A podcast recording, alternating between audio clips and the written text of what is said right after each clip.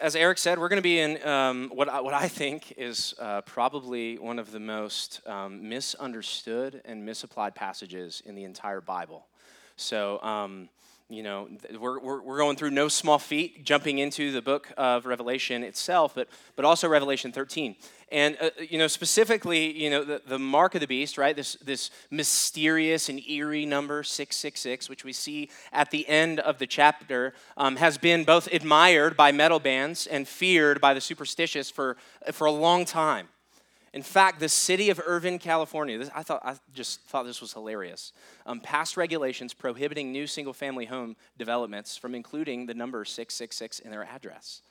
The mythical and eerie nature of this number has gained the attention of many people over the, the two thousand years that we've had the scriptures.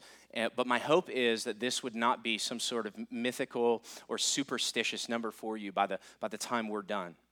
You see, because before looking at Revelation thirteen, it's good to remember where we're at in the book. And and I, I want to encourage you, if you're if you're new, maybe this is your first time coming to this church, um, I, I want to encourage you to two things. One, um, every Christian would admit that what we're about to read in Revelation thirteen just sounds really weird. It's weird.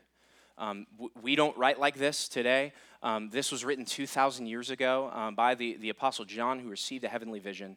And in that heavenly vision, what he's trying to do is he's trying to give us um, a, basically what I would like to say as heavenly commentary or a heavenly description or heavenly perspective on earthly realities.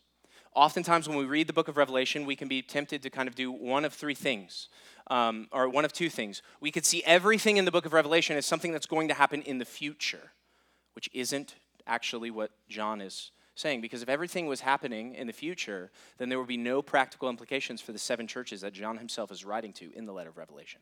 So we know that what John is writing in the book of Revelation actually bears significance for his original audience, which his original audience would have received this letter in like the year, like like seventy-eight, like before seventy A D, which was a long time ago. So the book of Revelation bears significance for them, and it bears significance for us now. But at the same time, the book of Revelation isn't just describing a bunch of things that also happened in the past. You see, the book of Revelation is giving you heavenly commentary on every single thing that has happened since Christ rose from the grave until he returns. And so what we know when we look at the book of Revelation, what we're going to see today is a heavenly description of how the, the, the great enemy of God, uh, who's identified in chapter twelve as the great dragon or Satan, has been in activity, waging war against God's people since Jesus ascended into heaven. You guys tracking with me? Okay. So, chapter twelve reveals this cosmic war that's been going on since Eve took the fruit and gave it to her husband. Right? This bloodthirsty dragon waging war against God and his people. And this is a war that you and I experience every single day, whether we know it or not. Right? And so maybe you're in here and, and you don't know the Lord Jesus.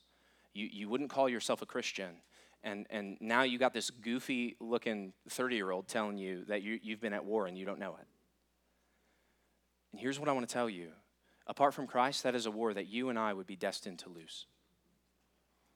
And that's what Revelation thirteen is, is, is, is showing us this morning. You see, if we want to understand this passage, we must do two things. First, our reading of Revelation thirteen needs to depend on the Old Testament. If you ever wondered why we, we get Revelation so wrong, it's because we don't understand and, and see the Old Testament scriptures, which, by the way, on average, I just want to let you know, every one and a half verses on average in the book of Revelation is giving some sort of an allusion to the Old Testament. On average. It's fascinating. The second thing, so we need to go to the Old Testament, especially for Revelation thirteen. We're going to be in Daniel seven a lot. So if you if you want to like put a little bookmark in your Bible to like read that later, we're not going to read the whole thing in full, but Revelation thirteen and Daniel seven talk to each other. And and Daniel seven actually gives us perspective on Revelation thirteen and vice versa. But the second thing that we should be focused on is not who the beast is, it's what the beast is doing. You see, most of us, when we read the book of Revelation, we're asking the question, who is the beast? I don't want to ask that question this morning. Now, we'll, we'll get there. But rather, what we need to do is focus our attention on what the beast is doing. Because as we do, the identity of the beast will actually become very clear to us. And as we go through the chapter, you might actually find that the beast is closer than you think.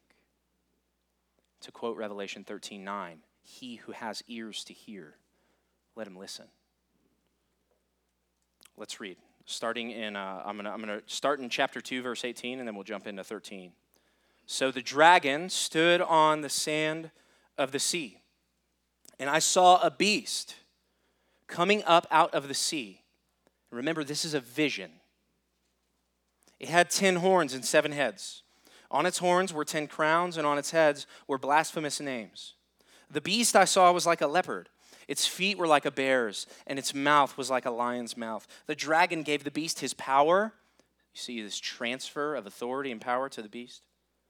His throne and great authority. One of its heads appeared to have a fatally, appeared to be fatally wounded, but its fatal wound was healed. The whole earth was amazed and followed the beast. They worshipped.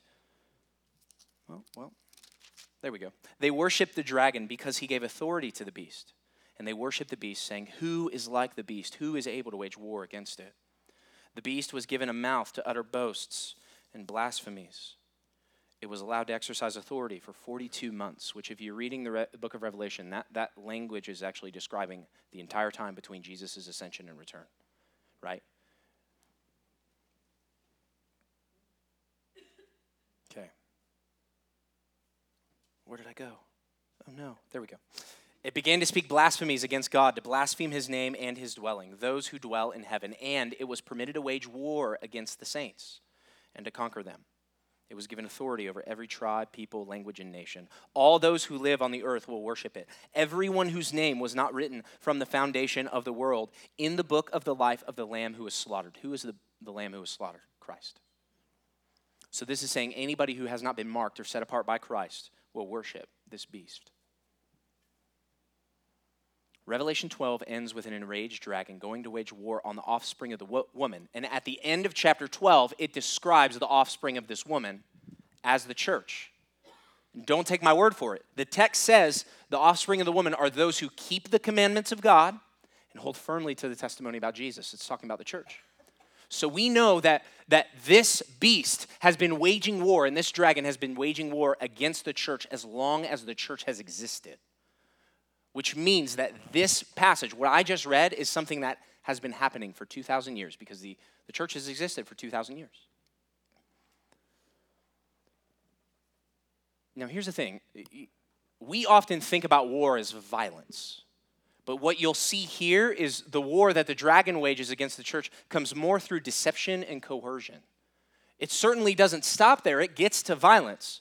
But it would be far too obvious. Think about this for a minute. It would be far too obvious for the dragon to wage war by going around murdering Christians. Instead, the dragon enlists help. Standing at the edge of the sea, which symbolizes this realm of evil and darkness, the dragon calls forth and commissions a beast to wreak havoc on the church. The beast is set up in the text as a counterfeit Christ. The dragon calls the beast and gives him all authority, a forgery of the authority the Father gives the Son after his resurrection from the dead. Remember, the Great Commission says, Jesus says, all authority in heaven and on earth has been given to me. Go, therefore, and make disciples of all nations. Matthew twenty-eight, nineteen through twenty. So in a forgery of the same kind of delegation of authority that the Father gives to the Son, the dragon delegates all of his authority to the beast. Speaking of resurrection, the beast is described as having a mortal wound and being healed. It's, it's not easy to kill. It's important. It's not that the beast literally had a, a, a mortal wound. It's the fact that the beast seems to continue to keep coming back no matter how much the beast gets knocked down throughout history. It's hard to kill. This is a forgery of the resurrected Christ. And the beast bears the image of the dragon, a forgery of Christ, who is the image of the invisible God. Now, why is it important for John to set up the beast as a counterfeit Christ? Because we know that a forgery is worth nothing. If I was to take a, a, a fake one hundred dollar bill to somebody who is trained to see it, they would look at me and laugh and say, this isn't worth nothing. This isn't worth anything. In the same way, John is setting up the beast as a counterfeit Christ to show that he is promoting and provoking the worship of the world, but also that he's actually worth nothing. In the end, his kingdom will come to ruin, and Christ himself will triumph over the beast. But the whole chapter itself forms this unholy trinity, right? You have the dragon, and then you have two beasts.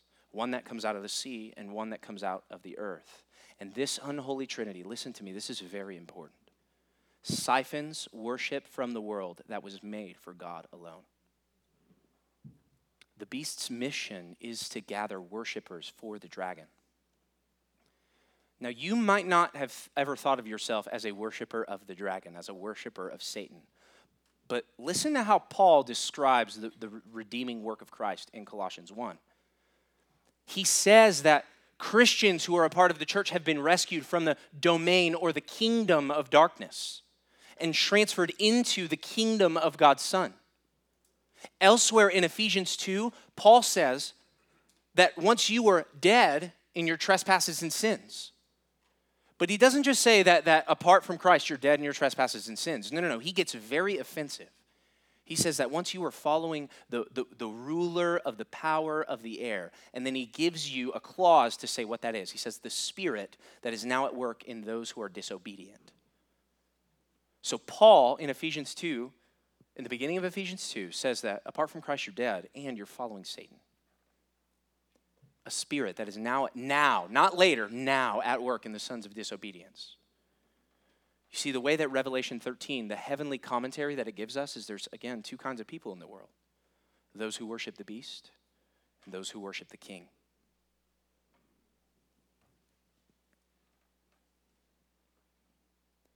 When you think of worship, don't think about singing or religious devotion or, you know, especially when you think of somebody worshiping the dragon, you don't don't think of somebody who's going into some kind of Satanist occult temple, like making blood sacrifices to Satan. That's typically kind of what we think of when we think of worship.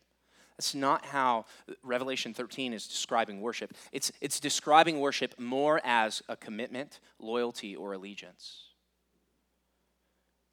So don't think of somebody going to a temple. Think about a sports fan who can't miss a game. Somebody who's so committed, so gives so much of their allegiance to a sports team that they could not miss a game. That's the kind of worship, the kind of flavor of commitment that the beast is, is, is trying to bring in for the dragon. Or think about the worker so committed to her boss's approval and her professional development that she will sacrifice her family at the altar of professional achievement. Worship is not a musical genre. It's the commitment that shapes our life. And the reality is, everyone worships. And the beast seeks to gather the allegiance of men toward the dragon. And he does this by creating a forgery of God's own call for his people to be totally committed to him alone. You'll see this over and over again, that the, the beast is only a cheap imitation of that which Christ fully is. Listen to the rest of Revelation thirteen, and, and specifically how it builds into that famous mark of the beast at the end of the, at the, end of the passage. We're going to start in verse eleven. We'll, we'll come back to verses nine and ten here in a second. But verse eleven, then I saw another beast. So this is talking about the second beast that comes out of the earth. It had two horns like a lamb, but it spoke like a dragon. You see that? How is Jesus described earlier in the book of Revelation? As a lamb. So the second beast that comes out looks like a lamb, but it sounds like a dragon. It's deception, specifically religious deception. Have you ever been a part of a church that gave a front of righteousness, but they were doing backdoor deals of evil? Yeah.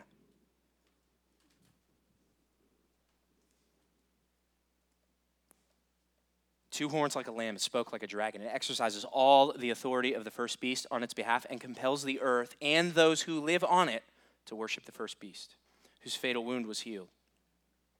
It also performs great signs, even causing fire to come down from heaven in front of people. That's a call back to the, the moment in the Old Testament where Elijah calls down heaven to shame the prophets of Baal, telling those who live on the earth to make an image of the beast who was wounded by the sword and yet lived. It was permitted to give breath to the image of the beast, so that image of the beast could both speak and cause whoever would not worship it, the image, to be killed. You see that? Anybody who's not worshiping the image of the beast is, is slaughtered. And it makes everyone, great and small, rich and poor, slave and free. So, so every sort of person who's involved in any sort of economic, like any economic status, there's all person without reservation, is forced to receive a mark on their hand, the right hand, or their forehead, so that no one can buy or sell unless he has the mark, the beast's name, or the number of its name. So, this beast of deception forces all people to take a mark on the right hand and the forehead. Now, here's what, and then it tells you later that the mark is the number six six six, which it says is the number of a man. And we'll get to that in a minute. But what is John doing here? You see, the beast makes everyone take the mark on their forehead and their hand. There's only one place in the Bible where it talks about a mark on the forehead and the hand. Do you know where it is? It's Deuteronomy six. Listen to Deuteronomy six with me real quick. This is, God's people have, are coming into the promised land. They've just been in the wilderness for forty years. There's a new generation, right? This is not the generation who would have received the law at Sinai. This would be their children. So Moses like re-gives the law to them, okay? That's what's happening. He re-gives the law to them right before they're about to take the promised land. And before he re-gives the law to them, he calls the, the, the Israelite people to give their whole lives over to the Lord. And this is what he says. Listen, Israel. This is Deuteronomy six, four through eight. You can mark it down and look at it later if you'd like. The Lord our God, the Lord is one. Love the Lord your God with all your heart, with all your soul, with all your strength. And that should sound familiar to you if you've read the Bible, because Jesus, when he was asked what the greatest commandment was, said what? Love the Lord your God with all your heart, soul, mind, and strength. This is, he's quoting part of this passage. So, so he says, love the Lord your God with everything you have, with all that you are. And here's what it looks like in your life. These are the words that I'm giving you today are to be in your heart. Repeat them to your children. Talk about them when you sit at your house, when you walk along the road, when you lie down, and when you get up. Bind them as a sign on your hand, and let them be a symbol on your forehead. Now, was Moses telling the people of Israel to like tattoo their hands and their foreheads with Bible verses? No. It was a, it was a symbol of, of devotion, holy to God. The churches that John was writing to in Revelation would have heard the language of the mark being on the foreheads and the hands and immediately thought of Deuteronomy six. It's not a sign of people putting a number on their heads. It's, it's the kind of devotion that the beast is after, which is the same kind of devotion that God calls his people to. Deuteronomy six is not a command for them to write verses on their bodies. It was a command for the words of the law to be so deeply ingrained in who they are that love to God consumed their thoughts and their actions, consumed their mind and their actions, the ways they lived, their head and their hands. The beast wants the same kind of commitment to the dragon. The dragon wants loyalty that only God deserves. It's the same worship that, G- that Satan tried to get from Jesus, isn't it? When he was tempted in the wilderness. What did he say? If you will worship me, I will give you all the kingdoms of the earth. That's what Satan said to Jesus, who literally is the king of all the earth. Revelation is giving us a picture of what Satan has been doing since Christ rose from the grave. Just think about the careless hate toward Christians that you have seen in just your lifetime. Not just the two, not even just the two thousand years before any of us were born, but in just your lifetime, how much careless hate that you've seen in media, in news articles, in schools, toward Christians. And, and this isn't something that's just happening on the other side of the pond or in continents that we often think of, like, like, like Africa or Asia that have, have little to no access to the gospel. It happens here. Whether people are conscious of it or not, the beast leads them to worship the dragon. This is how, with their actions, they show that they actually hate the Lamb and his people. They've given their full allegiance to the dragon. All people, without exception, who have turned against God are the very people who have succumbed to the beast in worship. If you're not in Christ, that should make you feel very uncomfortable. Because what that means, I just said, if you don't worship Christ, you're worshiping the dragon, whether you know it or not. Because in your actions and in your way of life, you set yourself against God. The good news of the gospel is that God rescues his enemies. He redeems his enemies.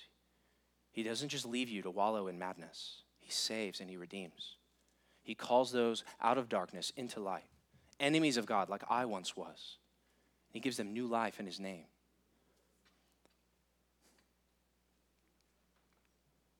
When someone curses you because of your love for Christ, they do so in allegiance to the beast. So how does the beast get so much allegiance? Well, he conquers through power, deceit, and coercion. We've already seen it in the text. The beast arrogantly exalts himself to the place of God. It's the same kind of exaltation that you see in Genesis eleven, right? As, as humanity tries to do what? Build a tower to the heavens. Right? We've been trying to be God since Adam took the fruit from his wife. And it's the same kind of arrogant exaltation that the beast tries to promote among his followers, right? The beast sees himself as more superior, which is why he can say degrading and horrific blasphemies against God and his people. The beast, in his efforts to attack the church as an agent of the dragon, creates even economic hardship for his people.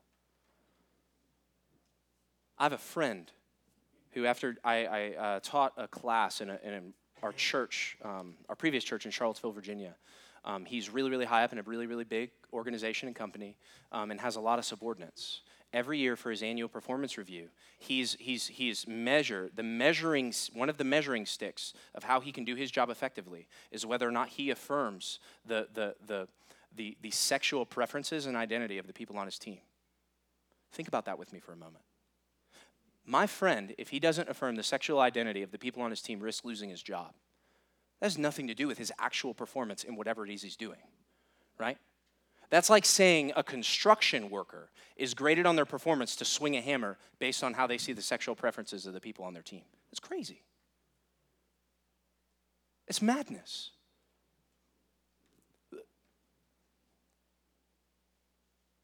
Again, if you don't take the mark, economic consequences, fired from your job.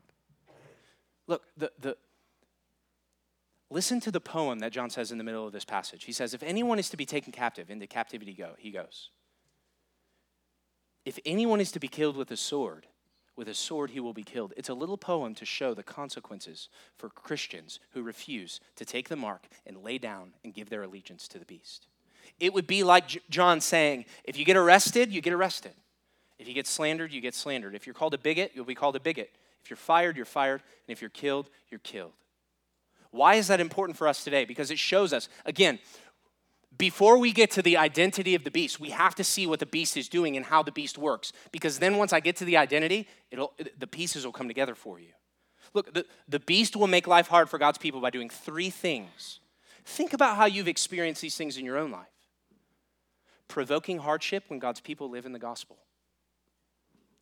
Creating hardship, which pressures God's people to compromise the gospel. Or honoring and exalting those who turn away from the gospel. Who are culture's heroes who are lauded in our world right now? Those who have deconstructed their faith and totally walked away from Christ. And those who, with no apology, live lives that are totally opposite of what God calls his people to. All of this is happening in the shadow of the beast. Has the world ever made it difficult for you to be a follower of Jesus? Doesn't our culture and every culture before us, not just this one, but every culture before us, from Rome to now, celebrate and exalt those who defy God in his ways? Every single one of them does. You don't have to get very far in a history book to see that. The beast works through subtle coercion, deception, counterfeit promises, economic hardship, and when those fail, brute force.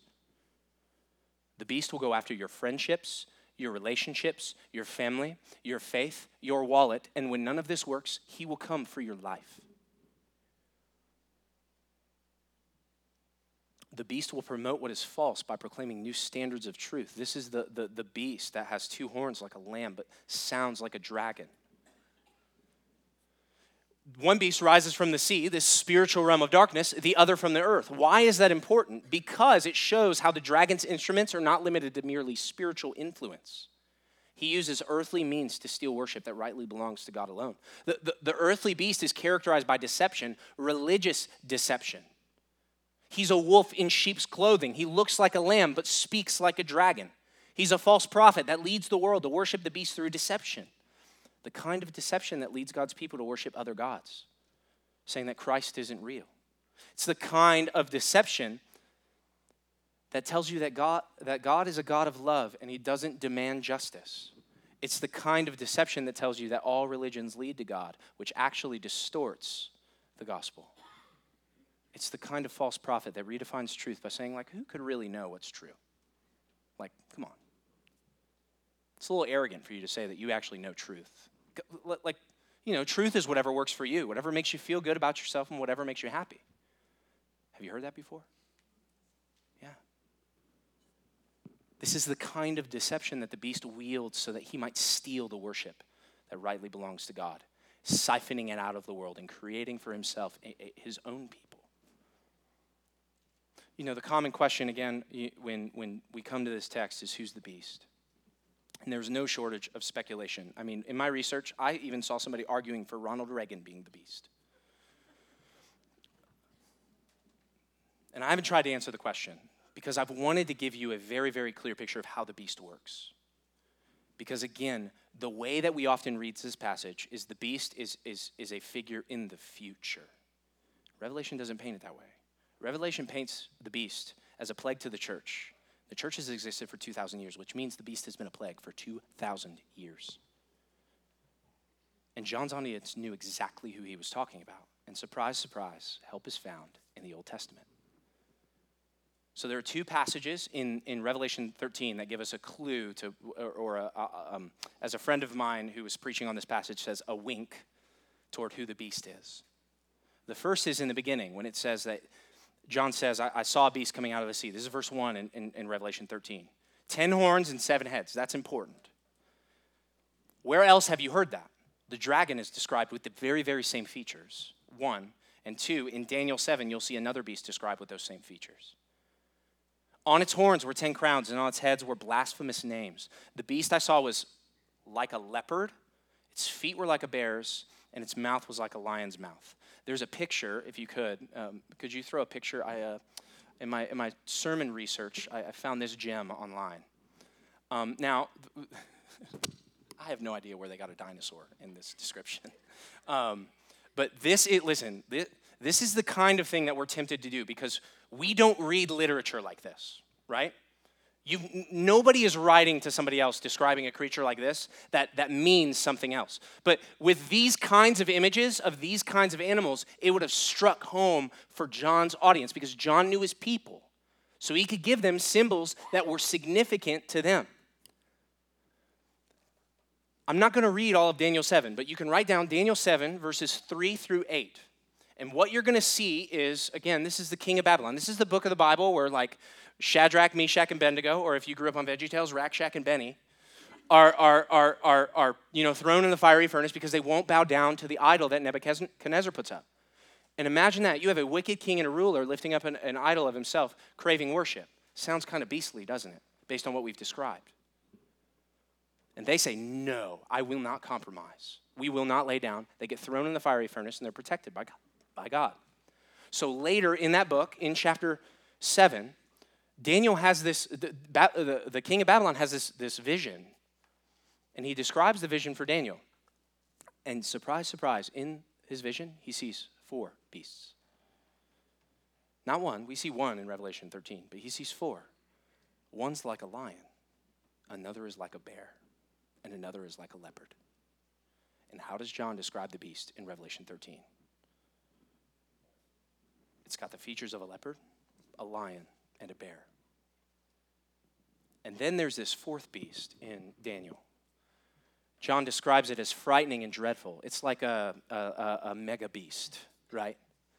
Like, think Godzilla on steroids. That's how this beast is kind of being described.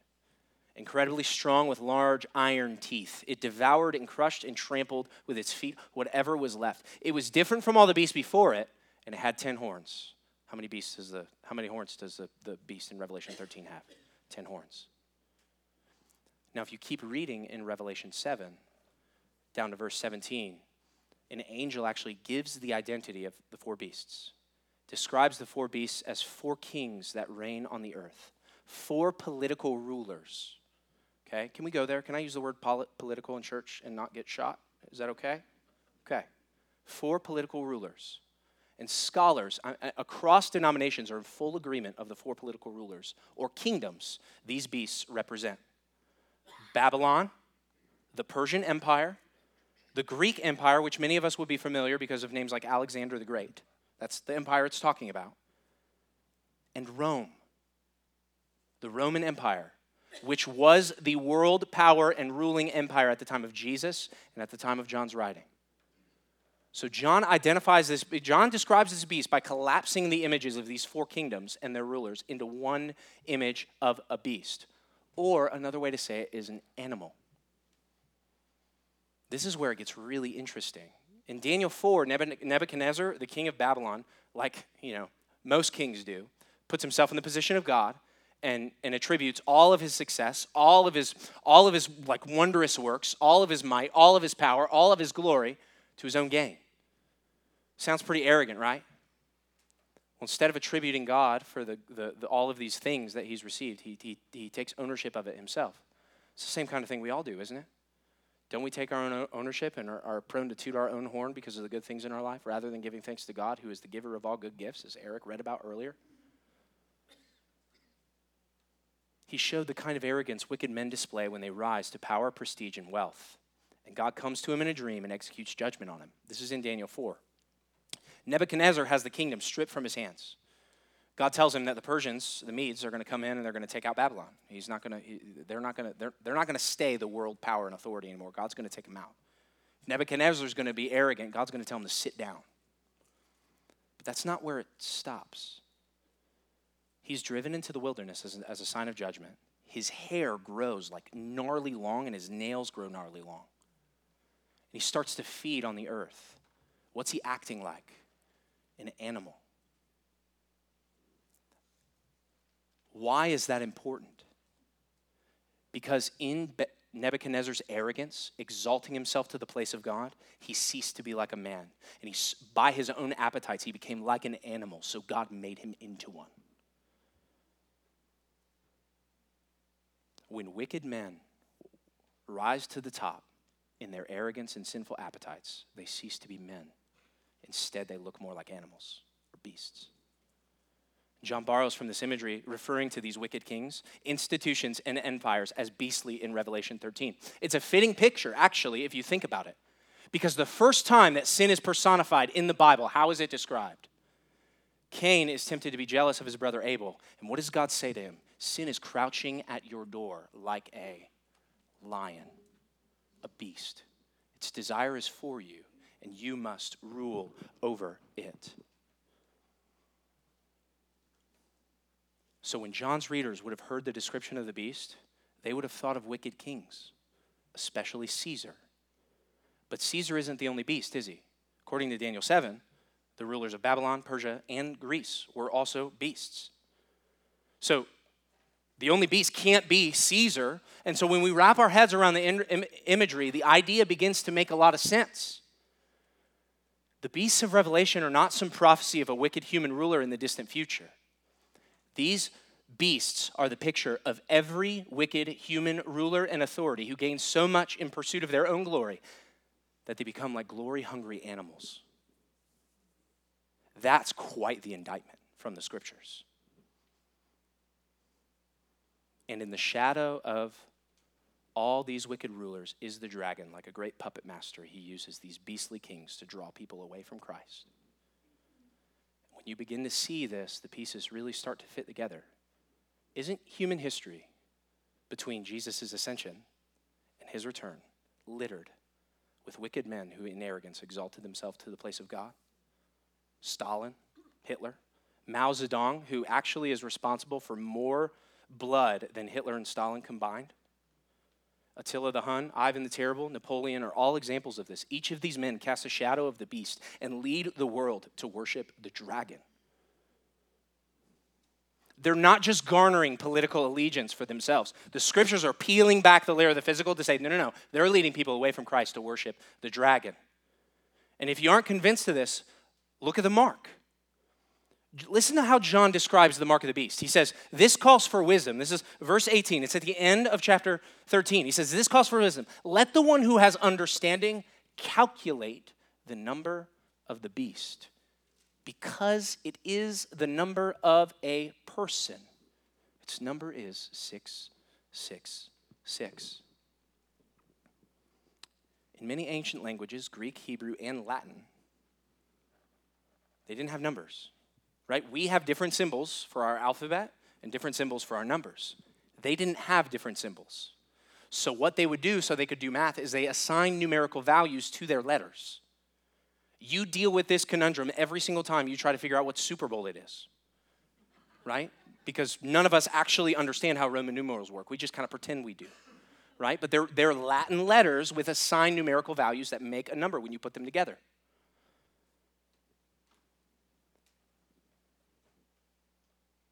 If you were to write the name Nero Caesar in Hebrew and add up the numerical values of the letters, it would equal six six six. So John and his readers would have thought of, again, this is, if you didn't catch it from Daniel seven, John's going to wink at you again at the end. If you didn't catch it from Daniel seven, the imagery, which points to Rome, led by Caesar, I'll, I'll show you again here. Does that mean that Nero is the only beast? No. John is giving his readers an image of the kind of person that casts the beast shadow in the world. When you see a man in institution, in authority like Nero, you know the beast is working. And this isn't the only thing that, that John uses for this. Later in the book of Revelation, he's going to do the same kind of thing to talk about wicked societies. And he's going to do it by pointing back to, back to wicked Babylon. To say that Babylon didn't fall back then. Many Babylons have arisen since then as wicked human society rises to the top and as beasts lead worship to the dragon. What was Nero like? Listen to this. During Nero's reign, many Christians were arrested, including Peter and Paul. Some were crucified. Others were sewn into the skins of wild animals, and dogs were set loose on them. This guy was nasty. Women were tied to bulls and dragged to death. And at night, some Christians were attached to stakes and burned in Nero's garden while they had parties around the screaming people. But the work of the beast didn't start in Nero's day either. You see, the beast also led Israel's own religious institution to cozy up with the beast so they could maintain their own power and influence. You know the story. It's in John nineteen. When the Jewish Sanhedrin arrested Jesus, they had to get Roman permission to kill him. And so what did they do? They bring Jesus to Pilate. And the charge is that Jesus is the king of the Jews. And so Pilate asks, should I crucify your king? You know what the Sanhedrin says? Who are supposed to be living the embodiment of Deuteronomy six, loving the Lord their God with all their heart, soul, mind, and strength, giving their allegiance to nobody else. They say, we have no king but Caesar. No king but Caesar. They took the mark. Christ was crucified in the shadow of the beast. The Jewish leaders worshiped the beast, showing a loyalty and allegiance to Caesar as they crucified the King of Kings. But the beast didn't die with Rome, did he? No, no, no. He keeps coming back, right? His head had a fatal wound, but he keeps coming back. The Soviet Union, which tortured and killed Christians who refused to give allegiance to the state, take the mark, or we will take your families. But it doesn't stop with the fall of Soviet Union. Modern-day Russia has a strict anti-missionary and anti-evangelism laws. In two thousand nineteen, an evangelical worship service was interrupted as Russian authorities arrested a seventy-one-year-old pastor for illegal missionary activity. And earlier that year, two Christians were arrested by the government for talking about their faith at a bus stop. Take the mark, give allegiance to us by refusing to talk about your faith. Or what about the Kim dynasty in North Korea, which has created a personality cult around their leadership? Its leaders actually see themselves as semi-divine. Sounds like the beast, doesn't it? While demanding high levels of loyalty and allegiance from their people with threats of punishment for any dissenter. If it walks like a beast or talks like a beast, it's a beast. Or what about China's Communist Party government, led by Xi Jinping, which has censored Christians relentlessly? If they do not take the mark of allegiance to the state, they will be shut down. In fact, in China, if you want to have a website as a church, you have to install cameras in your service so the government can actually see what you're doing.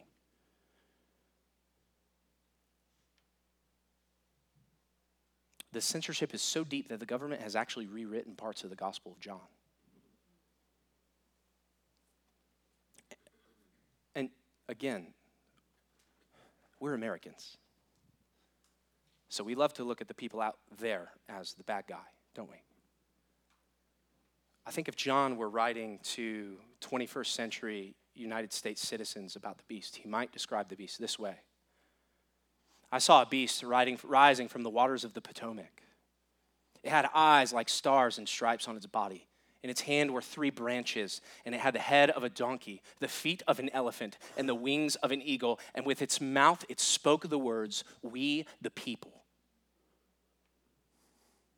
Images and symbols, when used with the right people, are powerful, aren't they? We cannot be guilty of falling into the lie of thinking that somehow the rulers of this country are immune to the kind of beastly acts that have been carried out by human authorities against God's people since Jesus walked out of the grave. This country and its rulers, red or blue, cast the shadow of the beast. And when you start to understand how the beast works, you begin to see him everywhere. It's like that, like, you know, like when you buy a new car and you think it's like real nice, and all of a sudden you're driving down seventy-four and you see it everywhere. Once you're familiar with the form of the vehicle, you start seeing it all over the place. In the same way, when we begin to understand the shape of the beast's shadow, we see it cast everywhere. The beast works through wicked institutions, religious and non-religious. And if you think the beast is just far off over here, just let me read a couple of things to you. Throughout the tyrannical reign of the Catholic Church in the Middle Ages and into the sixteenth and seventeenth century, the beast put on religious robes and many Christians died, because they only wanted to submit to the kinds of religious practices that were laid out in the Bible, not extra stuff that the Catholic Church was prescribing. In fact, just because they wanted the Bible in their own language, saints like Wycliffe were put to death by the Catholic Church for trying to translate the language of the Bible into the language of the common people so they could actually read the text for themselves. Since Roe v. Wade made abortion legal in the United States, roughly sixty-three million, four hundred fifty-nine thousand, seven hundred eighty-one children have been killed. Many times, these deaths have been celebrated by our country's leaders in the name of personal autonomy and sexual freedom. And just to put that into perspective for you, the estimated death toll of the carnage caused by World War Two, including the Holocaust and all civilian deaths, was seventy million people. The transatlantic slave trade was accomplished through men who, wielding Bibles, decided that it would be a good idea to travel across the world and kidnap people out of their families, put them on boats, and ship them across the country to sell and enslave them, ignoring passages in Scripture like Exodus twenty-one, which actually says it is a capital offense to abduct someone and sell them into slavery. What about the Jim Crow laws, Crow laws in the South, which promoted, pro, promoted racism and the mistreatment of black Americans throughout the twentieth century, even putting black Christians to death in front of courthouses? Just another example of the beast using religion to garner worship for himself.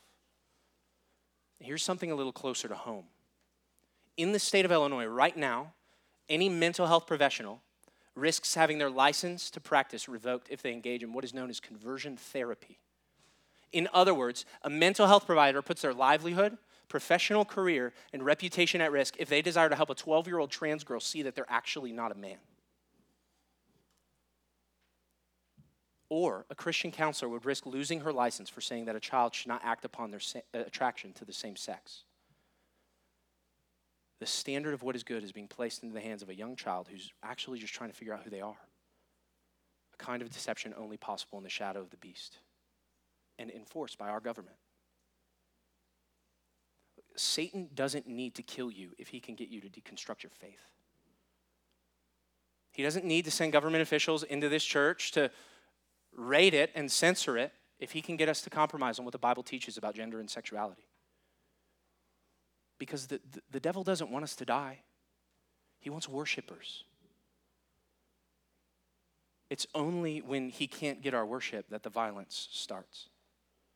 I'm not trying to show you the beast, like, I'm not trying to show you uh, that, that the beast is, is not some figure in the future j- just to like make you upset or scared or fearful right now. That's not my point. My point is to show you that the beast is at work today, and the beast has been at work, drawing, worships for his, drawing worship for the dragon since Jesus ascended into the heavens. And if we fall into the lie that the beast, we're waiting for the beast to appear, we will miss clear evidence in front of us that he's already here, and we won't heed Revelation's call to stand firm. And if you hear all of the ways that the beast has been working and wield it as ammunition for your, ammunition for your Christian outrage, you're not responding how John wants you to respond. John's words say this calls for endurance and faithfulness from the saints. Look, when all hope seemed lost, we have a victorious song to sing. Don't be discouraged. The song of redemption is a song of victory, not a song of defeat. The Lamb has been slain, and Jesus is worthy, and he will defeat the beast. We who overcome, overcome by what? The blood of the Lamb and the word of our testimony.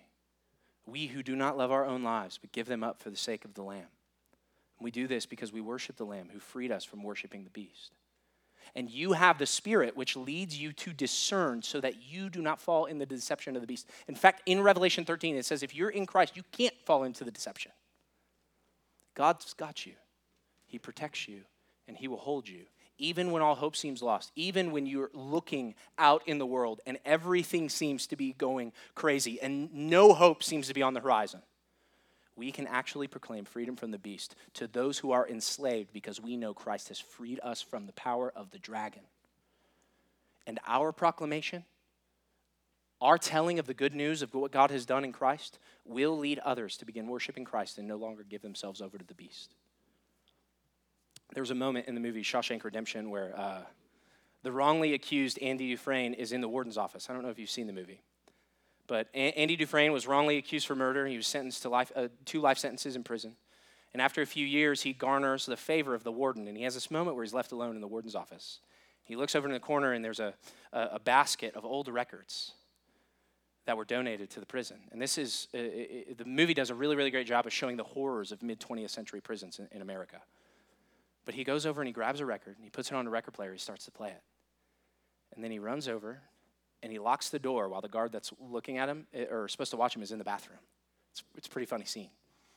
Then he locks the main door to the office. He takes the intercom that's in the warden's office to blast throughout the whole prison and he, and he hits the button. And what the prison begins to hear is Mozart. He kicks his feet up on the warden's desk in victory and blasts the opera music loud over the speakers of the prison. And the prison halts. Everybody stops. In a state of awe, they just sit and silently listen. And Red, who's Andy's friend, doing a life sentence with him, then says something really interesting. But before I read it, you have to understand the way that the movie's set up to this point. Andy and Red get to a point where they realize that even if they were to be released from prison on parole from their life sentences, their release would be worse than prison. All hope of getting out for both of them seemed totally lost. And as the music plays, Red says this, "To this day, I have no idea what those two Italian ladies were singing about. Truth is, I don't want to know. Some things are, are left best unsaid. I would like to think that they were singing about something so beautiful it cannot be expressed in words. It makes your heart ache because of it. I can tell you those voices soared higher and farther than anybody in a gray place dares to dream. It was like some beautiful bird flapped into our drab little cage and made these walls dissolve away. For the briefest moment, every last man in Shawshank felt free." Andy's act of defiance against evil gave hope, joy, and a sense of freedom to men who had lost hope. And in the midst of a dark world, our triumphant and courageous proclamation of the gospel can make the hopelessness of sin do- dissolve away to a world of hopeless people. In the face of such reckless hate, we have good news. A rider in white who defeats the beast, sinners like us who once were enemies of God, worshiping the dragon, now brought into the family of God and made sons and daughters of the Most High, whom Jesus says, there is a place prepared for you. A brief moment of suffering today as we proclaim this gospel is worth it because we look forward to an eternity of lasting freedom from sin and death. Look, Christ the better King will come, guys. He will stand against the beast and the dragon who promotes reckless hate against God and his people. He will cast them into the lake of fire. So hang on to Christ, for he promises you. He promises you that he will carry you through such hard and difficult times. In the short term, Scripture promises a life that's hard. He promises a cross of suffering that you will bear, but in the long term, you will receive a crown of life. So hang on to Jesus. Don't give up. Proclaim Christ as boldly and as loud as you can, because the gates of hell cannot prevail against the church. And so we can say with total confidence, with total allegiance to the one who actually has all authority, not some counterfeit fake with no power, the words that Paul says in Romans eight. If God is for us, who can be against us? He who did not spare his own son, but gave him up for us all, how will he not also with him grant us everything? Who can bring an accusation against God's elect? Who can accuse you of wrong? It's God who justifies. Who condemns? Christ Jesus is the one who died, but even more has been raised. And he also is at the right hand of God and intercedes for us. And so who can separate us from the love of Christ? Can affliction or distress or persecution or famine or nakedness or danger or sword, as it is written, because of you we are being put to death all day long. We're counted as sheep to be slaughtered. No, Paul says, in all these things you are more than conquerors. Through him who loved us, for I am persuaded that neither death nor life, nor angels nor rulers, nor things present nor things to come, nor powers, nor height, nor depth, nor beast, nor dragon, nor anything else created will be able to separate us from the love of God that is in Christ Jesus our Lord. Father, we thank you that you have given us so much confidence in the scriptures. God, uh, uh, don't let us be distracted by peripheral arguments around the book of Revelation to miss the call to faithful living in a hostile world. God, that we would see Christ as worthy, that we'd see him as worthy of our worship, and we would give our lives in total allegiance and devotion to him and take a courageous stand for the gospel. God, that we would be reminded that you have set us free, that the walls of our prison have been dissolved, and we can walk with freedom because Christ has redeemed us from all lawlessness. God, I thank you for the opportunity to worship with Redeemer this morning. I pray that you would encourage them in their faith, that you would give them wind in their sails as they continue to reach this area with the good news that Christ reigns. It's in Jesus' name we pray. Amen.